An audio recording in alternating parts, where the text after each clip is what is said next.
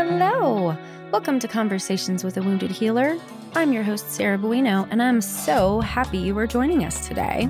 If you would like to continue these conversations even further, you can hang out with me on Instagram at Head Heart Therapy. That is my favorite place to interact with people, and I would be so, so happy if you would connect with me on there. Let me tell you about today's guest, who is a dear friend of mine. I really, really love her. Her name is Ryan Bright and she is the co owner and co founder of the Family Recovery Centers, which is an intensive outpatient program for adolescents and their families in Lake Bluff, Hoffman Estates, and St. Charles, Illinois.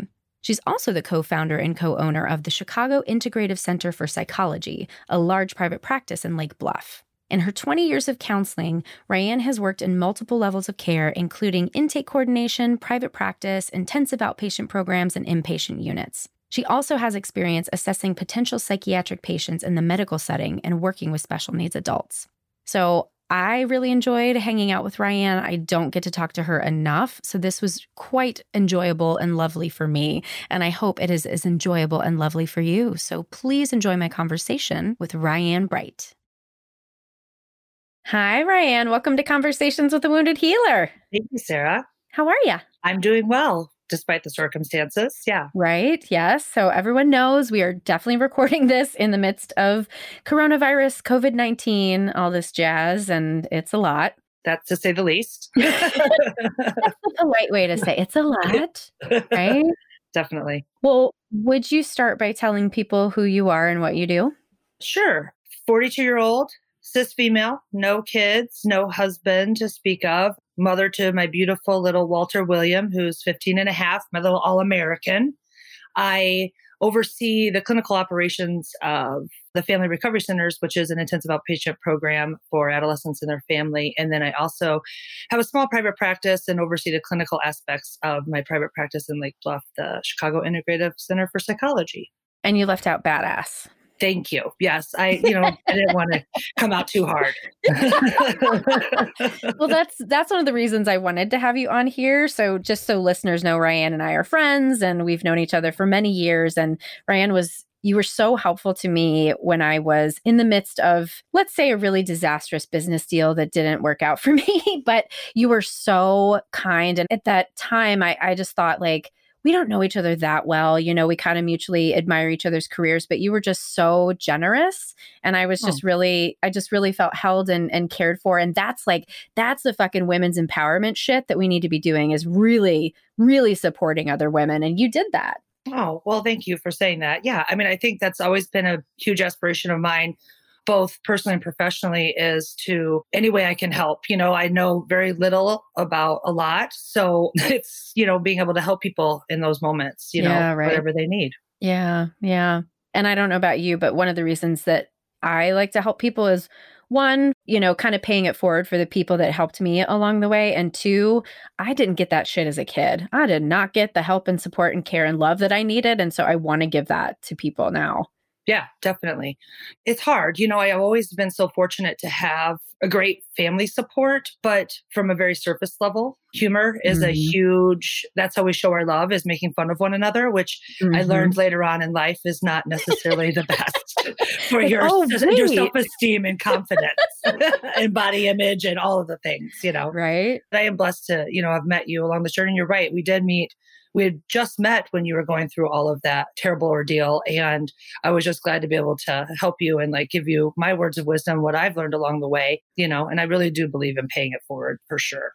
Yeah. Well, tell us your your therapist origin story. What made you decide to become a therapist and start at any point in your history that you want? Like Ryan was born and then Right. No. Well, it's it's funny. I uh, was thinking about this and I always joke. So I originally I was going to be a pediatrician and then when oh, really? I got yeah, and so then right in high school my my senior year I started working in a hospital and what was called a transitional care unit, which was, you know, elderly, like either going to hospice to the nursing home or just there to pass. And then, you know, I was like, this really, the grief and loss side of things wasn't for me at that time. I was very young, obviously, it was only 17. And then I got an opportunity to transfer to labor and delivery and be an OB tech. So assisting with all births, cesarean and vaginal. And I loved it. I was like, this is so cool. I'm so this I'm good at it. It's very structured. There's a method. This is so great. And then I guess I don't know if it was too much joy or what, but hmm. I was not challenged. I didn't feel I thrive in chaos and I thrive in crisis. and, you know, I joke to my friends sometimes I'm just such a beautiful disaster that, you know, because I was like, this is so boring. As much as the miracle of life in that way is that a miracle. And I was bored, just bored. And I'm like, well, I always, I was going to be a midwife. I had all these, you know, grandiose plans. Always my life was so planned, which I learned sucks. And I changed that completely. And I was like, well, what do I do? I, I want to, I'm going to grad school. I mean, I have to. And then I'm like, oh, I know, I'll go into psychology. That's easy. Lies. oh, this is interesting. I wonder why. yeah, exactly.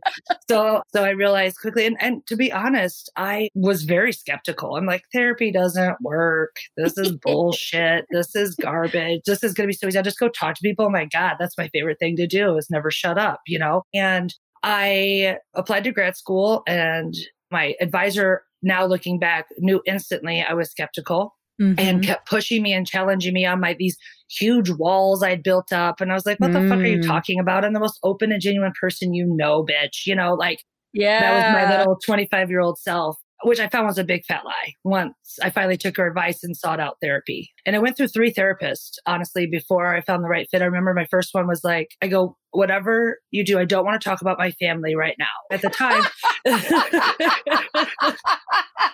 right. And that client who comes in with that shit, now you're like, you know that that's going to be exactly where you need to go. It's so funny. Right. And then she busted out her like genogram. I'm like, no, yeah. not happening. I'm told you, I, you know, and I knew that I was like abusing drugs and alcohol at the time. And I was trying to convey that with the mindset like, but I'm okay. See, I do all this, but yet I'm still okay. I right. work full time. I go to school full time.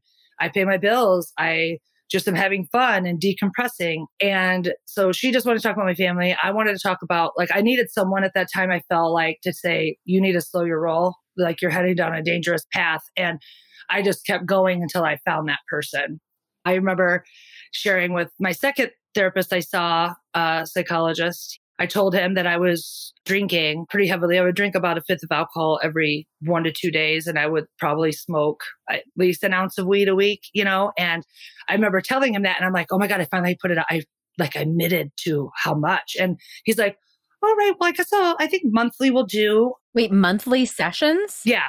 No. Yeah, I know, right. Wrong. And I thought so I was ready to go to treatment. Like I was ready for right. like, them to say, all right, you know, right. for what I had only learned because I was in grad school and I was like waiting for it. And he just said monthly. And I'm like, well, I don't think this is going to work. So then I finally found my therapist and it was like he got me right away. And mm. he's like, you have a decision to make. Here's what you have to do if you're not going to treatment.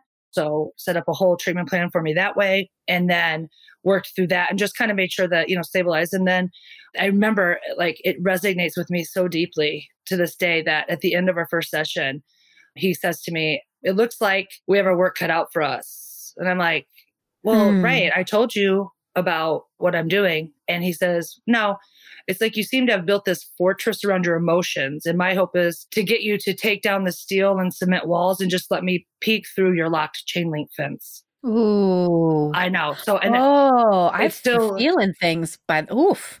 That's yeah. good. Yeah. So then I proceeded to cry for three years straight.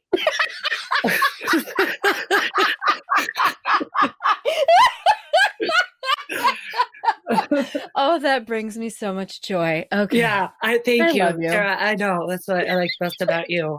Others' pain is my joy. Um, but no, mm. for real, that was the most profound thing I think anybody has really said to me in my personal journey and uncovering and discovering the parts of me that have been so wounded. I think it was so wild as you're just never even aware. You're mm-hmm, so unaware mm-hmm. of how deep the pain can dive inside. So, yeah, so that's how I got here. And now I just love it when adolescents tell me to go fuck myself or suck their dick. It's like my favorite joy in the world. right. Right. Cause, yeah, I mean, I can as you were talking about this, I was just thinking about, you know, that that fortress was a survival strategy that you needed. You absolutely it probably kept you alive, you know, emotionally and potentially physically at one point in life.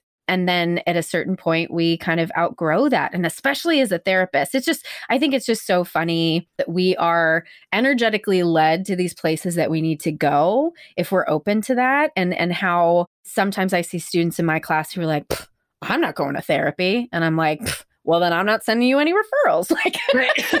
that was me too like i don't need therapy mm-hmm, right yeah mm-hmm, yeah but there was some something inside of you that was like no i i need to do this. And i'm just curious like what that little voice said what that i don't know because there's just that that spark in there is what i'm hearing you relate to with these kids who come in and say suck my dick. You're like but you're here so there's something there.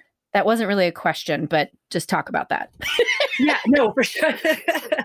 I just didn't feel anything I had suppressed so many of my negative emotions that I wasn't feeling any positive emotions, what I define as those things. And I was realizing that as things kept bubbling up and I'm going through school and learning about all these things and really having to do all these reflection papers, what again, we all think are bullshit in the beginning, but realize like it makes stuff bubble up. And as those were bubbling up, I was bubbling down, is what my, me and my therapist would joke, meaning I would drink. Mm, yeah, yeah. You know, I'd get home, I'd be doing homework, drinking, whatever it was, just to keep my emotions at bay, you know. So I would, and I was really, I wasn't feeling love, I wasn't feeling joy, I wasn't feeling happiness either. So I had to figure out why that was and what was going on and fix it, you know, work on it. Mm-hmm. What was your career trajectory? I don't know much about your your history as a therapist. So where did you start and then how did you end up opening a really successful large IOP? oh, yeah. So I worked for a university medical center, did my practicum, and then I got hired on. But I was also working for another organized healthcare system, which I really liked. So I was in inpatient on one side and doing IOP, adolescent substance abuse, on the other side. Mm, um, mm-hmm. so like working part time at both after I got out of school.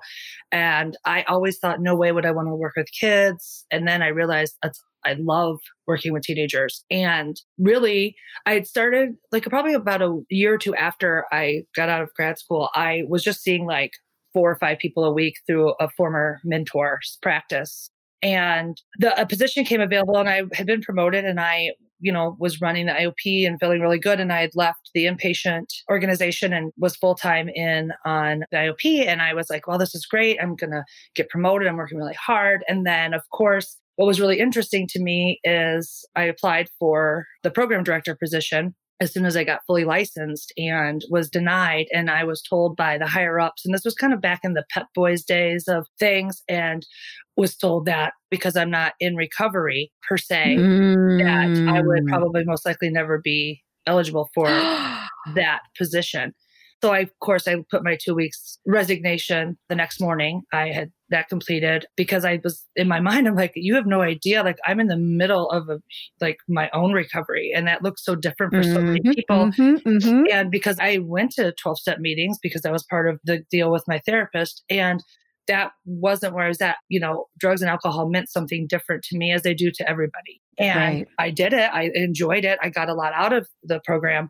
And that isn't doesn't seem like a uh, job requisite to me for a lot of reasons. Mm-hmm. But I resigned and then I went and I told my colleague, I said, All right, I'm coming full time. She's like, You're crazy. I said, I know, but I'm, you know, I'm just going to do it. I'm just going to take the leap of faith, screw it. Let's see what happens. And before I knew it, I was full and the practice grew and grew up in the North Shore and brought more of my colleagues on that I've worked with over the years and was really taking these high risk kids that, you know, we kind of, they used to call me last resort Ryan because I was like,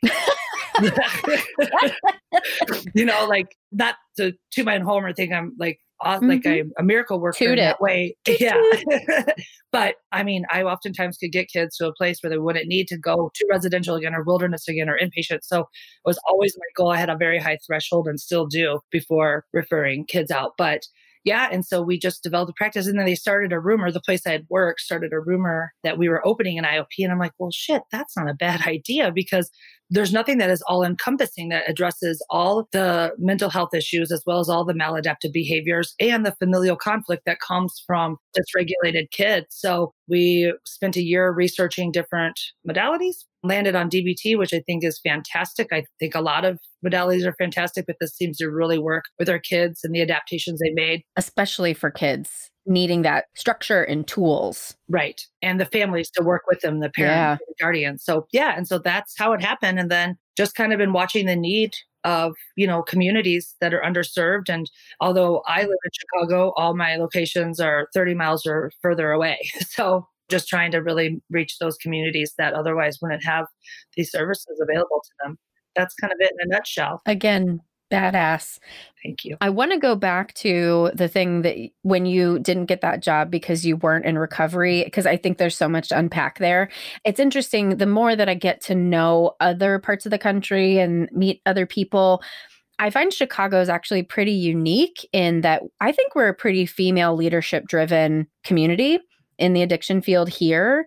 And I feel less of the good old boys club stuff here. But when I go to conferences elsewhere, that is all that's out there. And you're right, it's these old white dudes in recovery, don't have, you know, don't necessarily have their master's degrees. And they're like, well, this is what my sponsor told me. And so this is what we're going to do. And that model of treatment has to die. It really is not because I think your story is a really great example of not everybody who abuses alcohol and drugs is actually an addict. If we're using it for trauma some people end up they do become addicted but a lot of people don't. And I actually had somebody reach out to me just last week asking if there was an IOP that wasn't abstinence only. And I was like, no, you're just not going to find that. You know, there's so much there because part of it is a liability thing. And, you know, part of it is you have to kind of sort of treat everybody the same. But from a theoretical perspective, we've got to be opening, we've got to be opening to something different. Yeah, totally agree. And that's, you know, why I left. You know, I mean, there's a lot of other reasons. That was the big one that was you know 15 plus years ago too so i think there's been a huge shift and all of those organizations have changed which is wonderful yeah. which is great because being able to collaborate with them is very helpful the other piece is also for me and my business partner dana is that it was so hard watching people be discharged from treatment they needed because insurance said no or because finances were an issue. So we have vowed to ourselves and have upheld our promise for over a decade that no family has ever been turned away because the insurance quit paying or because they can't afford it. It was really integral to who we are and what we wanted to be able to do. So and our kids, you know, I think it takes a village, right? So to us, it's if you have substance abuse issues, we're going to have you go to meetings and check them out because, and the way we see it is, and what I liked about going and going through that and having a temporary sponsor and all those things was in the event, should it become more problematic than it was, I've already been. It's a lot easier to do something that you've already done once. So mm-hmm. that's what, you know, trying to get people exposed to it. There's nothing wrong with that. But I agree, like, I feel like Chicago, especially over the past five years, like, I don't know what's happened. We have like taken over. Like, women have just, it's been like a 180, this wild thing that I'm so yep. surprised and grateful to have been a part of and watch happen. And be a leader in too. Sure. Yeah. Mm-hmm. sure. toot toot. That's me tooting your horn. You're supposed to say toot toot. yeah. You know, like you said earlier, like to go back to like when we sat down to talk about business struggles, you know, long ago, it's it takes all of us. We're a team. And I feel like that's where the paradigm shift has happened is that we are working together now. You can say, I can say, that's not the right case for us, but here is someone I 100% know is. Like that's the shift, the yes. collaboration and the being able to, you know, refer to each other for what we really are, or, you know, I think we've also moved away from being an expert in everything to what our niche is, which I believe is the most powerful thing to do in this field.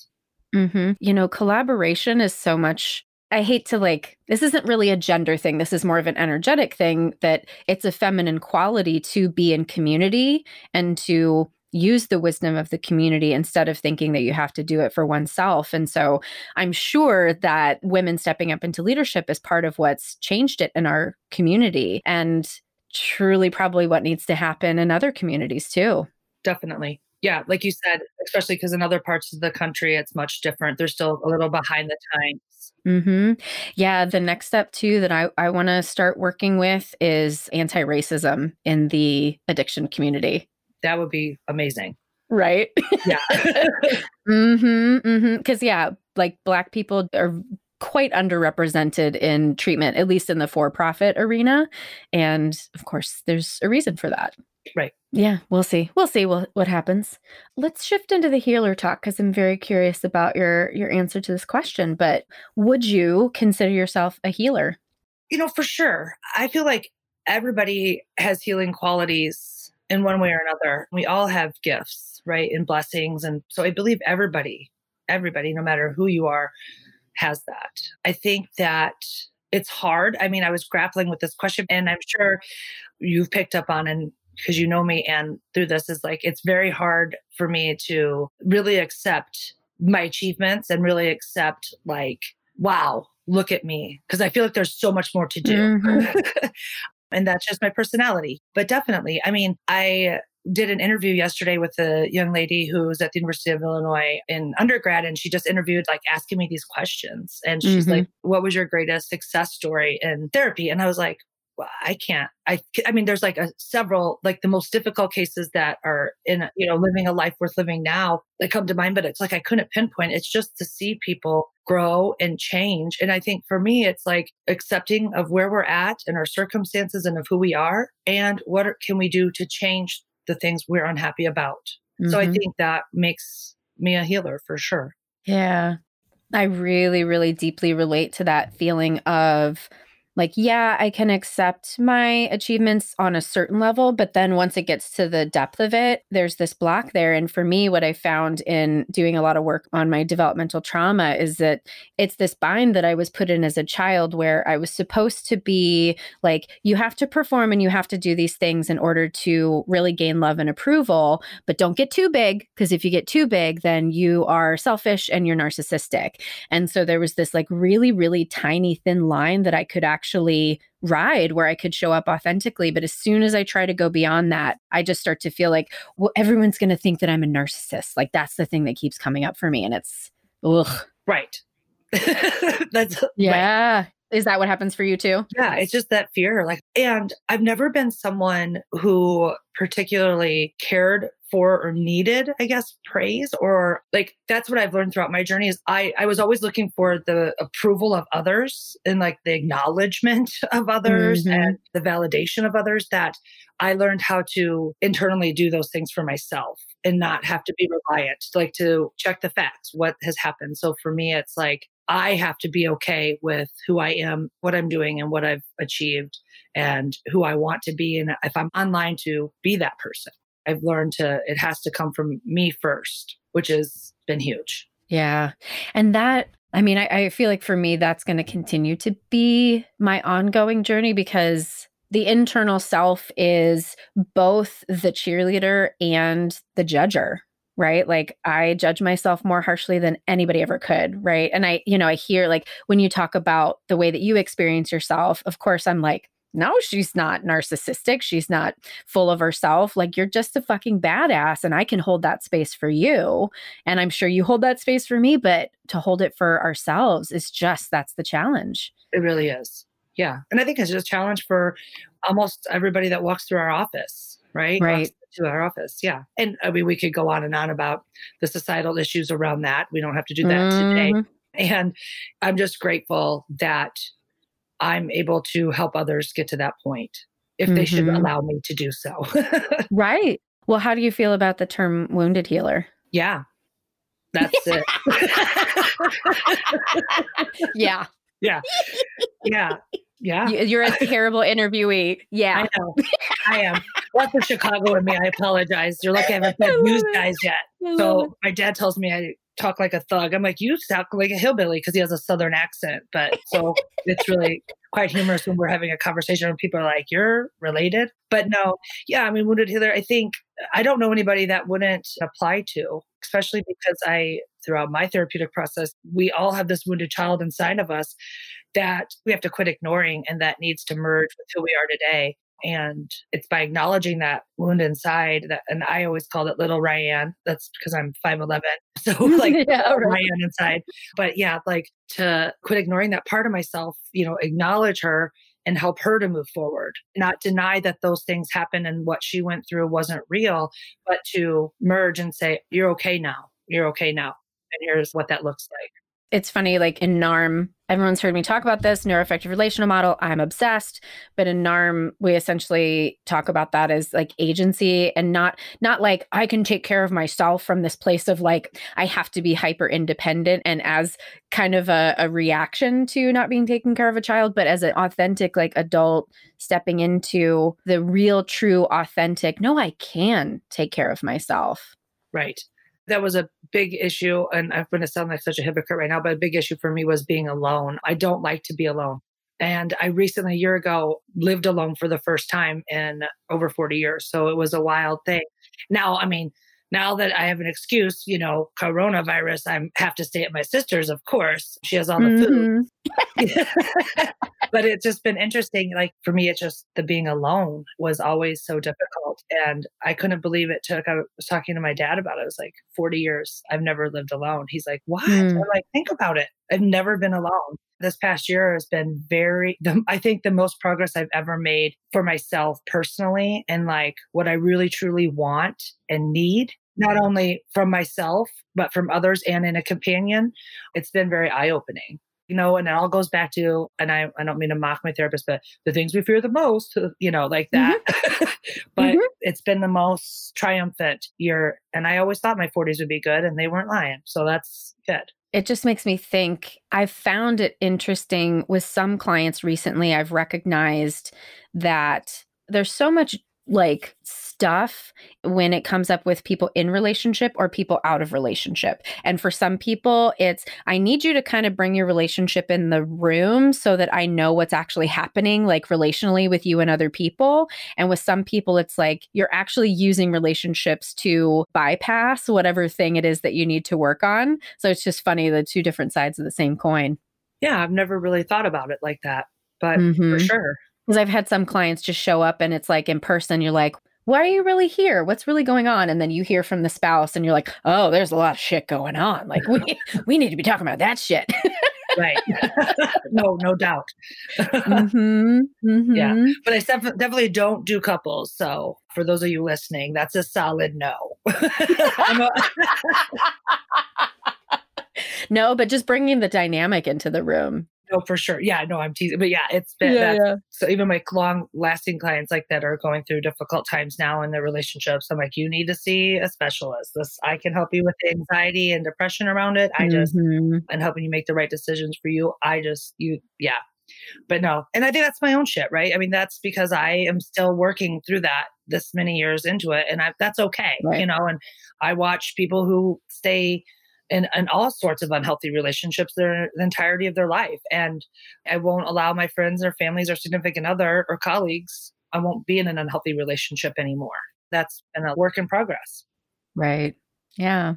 I'd love to pivot the conversation to speak to what you're seeing in the field in terms of new clinicians coming in because I know you do you do hire a lot of clinicians who are newer and I know you have a lot of interns. Actually, that's when we met, right? I was a field liaison for an intern oh, with yeah. you guys. That is the first time we met, which was at least six years ago. So, anyway, so are you seeing themes with the young folks in the field?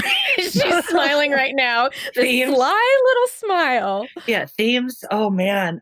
It's a hard question to ask, and I don't want to come across as though I'm bashing the educational mm-hmm. institutions in any way. I can't right. begin. I'm not, I don't teach. It's something I think I would like, but when I think about it realistically, is it, you know, I I can tell you all the dark sides of it yeah, anytime. I, I love to teach in the hands-on experience side of things, you know, the clinical side. What I'm finding is they're just ill prepared. I don't know what the difference is. I think one just seem they seem a little clinically ill prepared, mm-hmm. in my mm-hmm. opinion, even from a diagnostic standpoint which is different. I feel like, and I know this is a generational thing, there's a lot of things are owed to me without hard work, but there's this like eagerness to learn too. first a lot of and i can only speak personally to the interns that we work with because you know I, there's this eagerness to learn and absorb and be a sponge but it's almost like it's hard to slow the roll mm-hmm. there's a method to our training program for a reason mm-hmm. you know this is a it's a tiered program and there's a reason for that right right no you can't go run a group on day one right no you cannot have individual clients after right. two months. Like, you know, that's just the way we do things because we want them to be the best they can be once they're done with the very short year that we have with them, truthfully. Are you seeing any any resistance to them like doing their own personal work? Is that something that you discuss with your interns? Yeah, we discuss it with all of them. I don't think we've had an intern that wasn't either in lots of therapy or some sort of therapy throughout their lifetime. Oh, that's good. Yeah, and that's something that comes up. So we're lucky that we do weekly group consultation with everyone once a week for an hour at least. And then we also do individual supervision. So a lot of times it's been indicated we can't force you, and it might be a good idea to go back and revisit some of this stuff. Mm-hmm. Well, I, am guessing that because I try to use myself as a model, and I'm guessing that you do too, because you so beautifully talked about what your experiences were and how crucial it was for you to have gone to therapy and to learn to take down that wall and just show up the chain link fence, right? And so I think that that's a really amazing example that you set for not only the interns, but your staff too. Yeah, definitely. And I um, have always been someone who shares a lot of personal stuff. Everybody has an opinion about that, but it works for me. Mm-hmm. And I mm-hmm. know how I keep it safe for myself and my clients. I just feel mm-hmm. like mm-hmm. I learned at age 27 that I have to be 100% Rayanne no matter who's around. Yeah. And I know anybody that knows me knows that's the case. Whether I'm talking to my dog, my dad, my pastor, I'm not religious. I don't know why I said pastor, but I love you just called yourself out. I know, like what? You know, my friends, my family. I mean, it does. My, you know, mm-hmm. whoever it is, I'm just, I'm always the same. You know, I think that's what has, it helps me to tell the truth and be true more often. You know, yeah. I also just want to kind of interject here because I sometimes hear people talk about, like, yeah, I'm authentically me and this is just how I am. And there's a sort of push and there's this, mm, I don't know, the sense that I get is that's actually not really authentic. And I think that's part of the denial that you were sharing about yourself earlier because I'm sure at 25, that's how you were like, yeah, I just, I show up and this is how I am but you weren't actually connected to self. And what I see today is a woman who truly embodies authenticity because you're connected to both the dark and the light within yourself. That's exactly what I was trying to say. Thank you, Sarah. You're welcome. yeah. That's exactly what I was trying to say. Yeah, definitely. And it's also that I can show up and be me. And that might come with adversity, that might come with rejection, that might come with dislike, and that's okay too. Mm-hmm. And being okay with that. I think for a long time it was, you know, someone who was always craving positive attention and any kind of like acknowledgement was people pleasing. And you don't have to please everyone. It's okay. Right. And I wanted to go back to your piece on self disclosure too, because I, you know, I talk about this a lot with students when I teach, and it's kind of hard to put language around the feeling of just knowing when you can disclose. But I also think it has a lot to do with the population that you work with. And teens, I remember when I was working with teenagers, my supervisor was like, if you show up and you are not yourself, they are going to sniff you out instantly. So you better fucking be authentic. And then with substance abuse, too, like people who are working with addiction issues, that is also a population where you have got to be fucking authentic and honest and don't try to be a poser. And so I find with those folks, that's where that's when self disclosure is not only a tool, but a necessary tool. Right.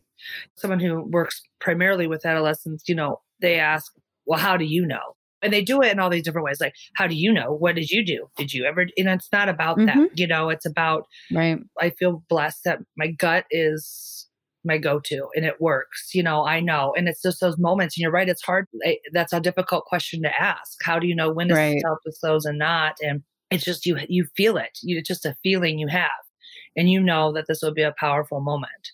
Right. That's one of the pieces that i wish there was more attention to in grad school was really the nuance of the art of therapy instead of just the science, right? Like we've got like these kids are having evidence-based practice banged over their heads like 24/7 and I'm like, yes, and at some point you have to forget all of that and just be a person in the room with this other hurting person. And that art piece is is what I try to at least infuse into my classes. Yes, I mean that's 100% you're absolutely correct. I mean, that's what's missing. And the hope is they get into a great practicum where they learn all of that, right? And be able to talk about those things and, and ask those questions. Just oftentimes, I'm afraid they're not, you know, they're not able to really learn that way. Well, you don't know what you don't know. Right. That's where I wish I could change the education system because I my fantasy would be if all of the professors were in some sort of practice and in their own therapy so that we could all be teaching from this embodied place, that we'd be able to call the students into that. And that's not to say that all other professors are bad. I'm the only good professor. There are a lot of amazing professors, but I'm going to blame capitalism too because because it's schools are a business, you know, and there yeah. are certain certain boxes that need to be checked and it's interesting because it's, you know, you can't put your finger on like, oh, it's the deans that are doing this or it's the professors because it's the system. It's bigger than all of us and will be really really hard to shift. Yeah, and it's true. I mean, even like for I'm an LCPC, so like now you have your LPC before you leave when I was going through it, I graduated in July. I couldn't even take the test because it was offered twice a year and I took it in October. So it, I feel like it's more kind of like, I don't know what they call the test like in school or high schools yeah. so, so they can show like how much people are passing and how, I don't know what they call that, but yeah, it feels the same way now. It's kind of evolved into graduate studies. So, yeah. Oh, the follies of American culture. Yes, but I give you credit though for teaching. I think that's great, and they're very lucky to have someone like you to to lead them in their journey. Well, thanks. Yeah, I'm gonna take that in. You should. Thank you. Well, we're coming to the end of the hour, and I promised you we'd keep it within the hour because we have shit to do. But first of all, where can people find you? What information do you want to share with them? And then, two, have we not talked about something that's really important that you want to share with people? Well, one, I mean, LinkedIn is the best way to connect. I love to connect on LinkedIn. I love reading people's articles and all the things people share, especially because people have more time to do it now, which has been really interesting. But, you know, my websites, www.familyrecoverycenters.com and chicagointegrative.com. You Google me, that's all that shows up anyway, because, um, yeah. Um, and anything I wanted to talk about, I don't think so. We solved all the world's problems. 100%. You heard it here, folks. Everything is solved. yeah. well, thank you so much for being with me. I'm I'm so glad to first of all just that we got to hang out for an hour and secondly that you're that you're sharing all this with the world. Okay. Well, thank you and thank you for asking me. I really appreciate it. Yeah. Thank you, Rayanne, for that amazing conversation, and thank you all for listening. To find more information about Rayanne, you can go to our website at www.headhearttherapy.com slash podcast. Thank you to Andrea Klunder and the Creative Imposter Studios for editing, to Liam O'Donnell for the album art, and to Ben Mueller for our theme music. Until next time, bye bye.